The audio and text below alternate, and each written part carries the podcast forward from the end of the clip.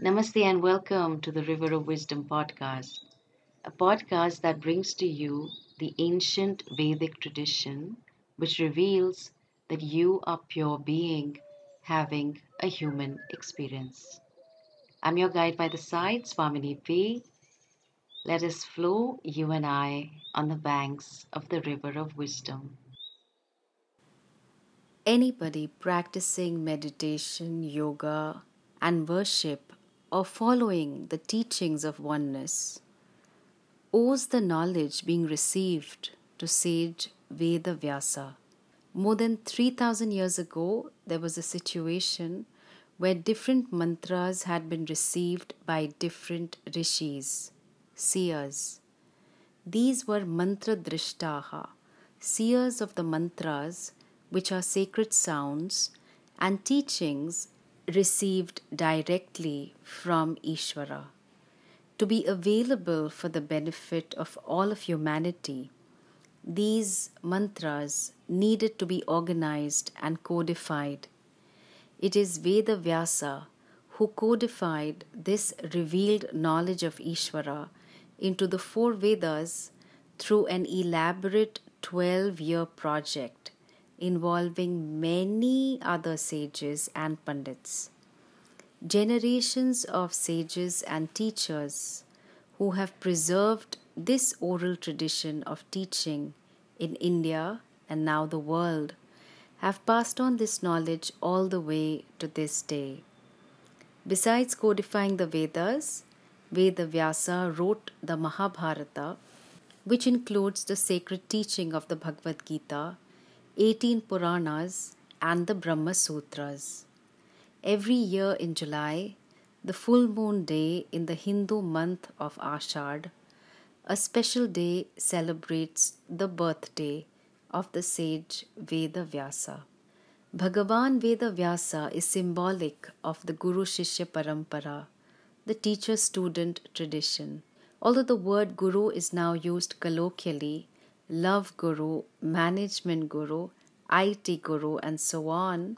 In Sanskrit, the word guru is split into two smaller words to reveal the meaning.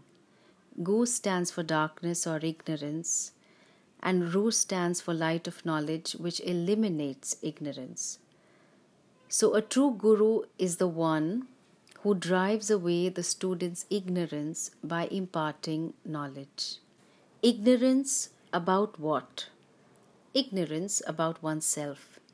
Anything and everything that we enjoy about Sanatana Dharma today, be it our festivals, our devatas, our varied different practices, yoga, meditations, our core values, and the idea that all is sacred, each and everything can be traced to Bhagavan Veda Vyasa's efforts. It is therefore not without reason that India and its people, year after year, age after age, honor and celebrate anew the Guru. We show adoration and respect to him or her again and again, and thereby reaffirm our commitment to the knowledge that liberates. It is a day of gratitude, reverence for the entire lineage of gurus and shishyas who became gurus who have ever so generously passed on the knowledge with grace, love, and wisdom. The relationship with the Guru is unlike any other relationship that you can possibly have. And I find that there are four groups of people in the spiritual world. First group of people that have a Guru and swear by him or her. Second group of people who had a Guru but because of an unpleasant experience have sworn off all Gurus. Third group, who does not have a guru and is groping in the dark. And the fourth group, who could not care less about any spiritual pursuit. In my earlier years, I belonged to the fourth group who could not care less. Then I moved to the third group who did not have a guru and was experimenting with psychology, Buddhism, and alternative therapies. With much blessing and reason, I moved to the first group of people that had a guru and have never looked back. Having seen my own spiritual journey, the journey of my gurus and their gurus, and reading about the life of great gurus in the past, I can confidently assert that you cannot make spiritual progress without a guru. I'm not cursing you, okay? My wish is for more people to discover the joy of relating to a guru and more people to be blessed with self knowledge because the suffering that we go through is so unnecessary. And so, as we celebrate the day of Guru Purnima today, I want to share seven reasons that we resist a guru. Might very well be the same reasons we need a guru. Reason 1 The fundamental human problem is not understood. The ancient masters tell us that the reason we experience sorrow is not because we have psychological problems. The human problem and the experience of self dissatisfaction and of feeling I am not good enough is based on the conclusion that I am a limited being, limited to the mind and body. The limitations of the mind and body are, quote unquote, our limitations, and hence the long drawn struggle to overcome limitations through our many feel good pursuits. The Masters tell us that the fundamental human problem is born of ignorance, of that spiritual being taking himself or herself to be limited or finite. Knowledge of oneself is the solution, but then another wall of resistance comes up as the next reason. Reason 2 illusion of I can figure out anything phenomenon. Access to information at the click of a button has fostered the illusion of I can figure out anything. While much of it is empowering in matters of spirituality, this paradigm does not work. In the ancient Indian scriptures, we are instructed to seek refuge in a bona fide spiritual master. But we don't care. We want things on our own terms when we want and how we want. I have met several people who voraciously read books on spirituality but gained more confusion and less clarity, and unfortunately have sworn off anything to do with spirituality. Some insights are possible, of course, but to put the pieces of the puzzle together, one needs the vision of the reality of oneness details of that vision of non duality, and the ability to resolve apparent contradictions. Reason 3 Misunderstanding of the phrase If you meet Buddha on the road, kill him. There are pop psychology books that actually say this. Buddha is a Sanskrit word that means the one who is enlightened. This dramatic phrase if you meet Buddha on the road, kill him, means that you do not use the teacher as a crutch for life. What it also means is that do not put the wise one on a pedestal and, in the name of respect, deny your own Buddhahood. In a cult, the person becomes superior to the teaching, whereas in tradition, the teaching is superior to the person. A guru who creates a cult has failed. He or she should never allow that to happen. Kill the Buddha does not mean that the Buddha is wrong or has done you some wrong. It means that you first meet Buddha, see the mirror that Buddha offers, discover your own Buddhahood. Then, the relationship of the teacher and the student is for old time's sake. Where the student was, the teacher has now appeared because you have owned up your true nature. But this presentation is very good fodder for the ego because it is one more reason to fortify my sense of significance through individuality. Reason 4 The idea that the world is my guru. Some people say that the whole life or this entire world is a university and every experience is a guru. Some of them give the example of Avadhuta Gita, in which the person had 24 gurus, where he learns from nature and its many creatures. But the problem is, what you learn from the world depends upon your state of mind.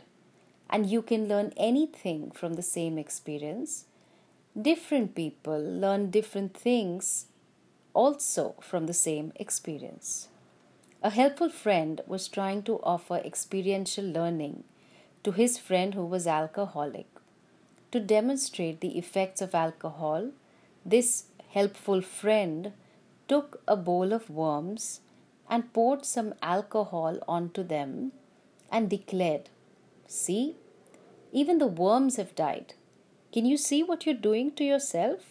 The alcoholic laughed knowingly and said, You just proved my point. The reason I drink alcohol is that all the worms in my stomach must die. It is important to see our own subjectivity involved when we say the world is my guru. Sure, there is a lot you can learn, in fact, must learn, but self knowledge has a tried and tested, proven method of a systematic way of passing on the knowledge, and it is sheer arrogance of ignorance that makes us resist a guru. Reason 5 Inability to trust. By the time one is an adult, the capacity to trust has diminished. A genuine guru student relationship requires basic trust and understanding of the following A. The teacher knows the truth because he or she had a guru who also had a guru, and so on. B. The guru is committed to the student's self growth and self discovery. C. A traditional guru encourages questions and does not expect blind belief. D. Teaching of the absolute reality is not a belief because a belief is subject to verification. Teaching is not a result of introspection, nor inference, nor a technique. E. A teacher student relationship is much like the therapist client relationship, involving much validation, handling of transference, but more importantly, working through one's issues which prevent one from seeing the truth of oneself. Most Vedanta texts are in the form of illuminating dialogues between the one who knows and the one who wants to know. A traditional guru does not expect subservience and does not seek to dominate the student. If you find a guru trying to do this, run. Reason 6 A buffet approach to spirituality. The individualistic disposition of customized, made to order everything from food to clothes to educational programs has led us to have a pick and choose approach to everything only intensifying our likes and dislikes. The sages say that this colors our thinking, contributing to our subjectivity and us having a selective vision. We do not see reality for what it is. The Guru may objectively think that certain spiritual practices are helpful for our growth. Enough reason may be offered, but we cannot look beyond our binding likes and dislikes. This is much like the silkworm that loves the security and conditioning of its own cocoon and does not want to come out even after it has grown, losing out in the process. Reason 7 Misunderstanding of surrender. Many New Age books talk about surrender. Surrender really means giving up one's fears, suspending one's notions that are not reality based, and being receptive to examine one's life in the light of clear vision. The sun lights up everything. What was not seen and banged against in darkness is seen clearly. The vision of Advaita Vedanta is that we are complete and free as we are. Hence, surrender or giving up really means old conditionings that limit one's perception of oneself which cause struggle and sorrow. The scriptures clearly state that only the one who has a guru can be enlightened. There is a lot of new agey spirituality out there that talks about finding the guru within. This comes from our fear of vulnerability. But as Chogyam Trungpa, the Tibetan master, rightly said, vulnerability is at the heart of being a spiritual warrior. So, where does that leave some of us if you don't have a guru? The first step is to discover the student in us. That requires being okay with one sense of vulnerability and a humble recognition that I do not know it all. Only when the student, the one who wants to know, is truly ready, the Guru appears. If the fundamental human problem is understood, the student can be ready. Even to find the Guru within, one has to necessarily find the Guru outside till such a time that the teachings are well assimilated. After a time, the student disappears, and in her place, the teacher appears, and the teaching goes on, generation after generation, student after student. In the Buddhist tradition, the stories of Milarepa, Chogyam Trungpa, inspiringly point to their unwavering commitment to know despite their vulnerabilities, struggles, and severe austerities while receiving teachings from gurus in India. Luckily, we do not face these kind of struggles, but our struggles are different. If one has not sought a guru, then it is worth looking into what one is resisting, if at all. And we've just looked at seven possible reasons earlier. When we worship the Guru on Guru Purnima day, we do not just worship our Guru alone, but we show respect to the entire Guru Parampara. My Guru is a Guru only because of his Guru, who is a Guru, because of his Guru, and Adi Guru being the Lord Himself. On this wonderful day, my prayers that we may live and live up to an ancient tradition of reverence that shows respect for the knowledge and hence gurus. Prayers that we may continue to be blessed as we bless ourselves through the choices we make. You matter, your life matters. What you do with your life matters. Thanks for listening. If you found this episode helpful and you think it might benefit someone, I do hope you will consider sharing it. For any question you might have, please write to me at swaminiji at discoveratma.com. That's S W A M I N I J I at D I S C O V E R A T M A dot com and I will respond. To connect with the Vedic tradition or deepen your existing connection with it, you can visit our YouTube channel Discover Atma, which is one word, or our website discoveratma.com. Thanks for listening and see you next week.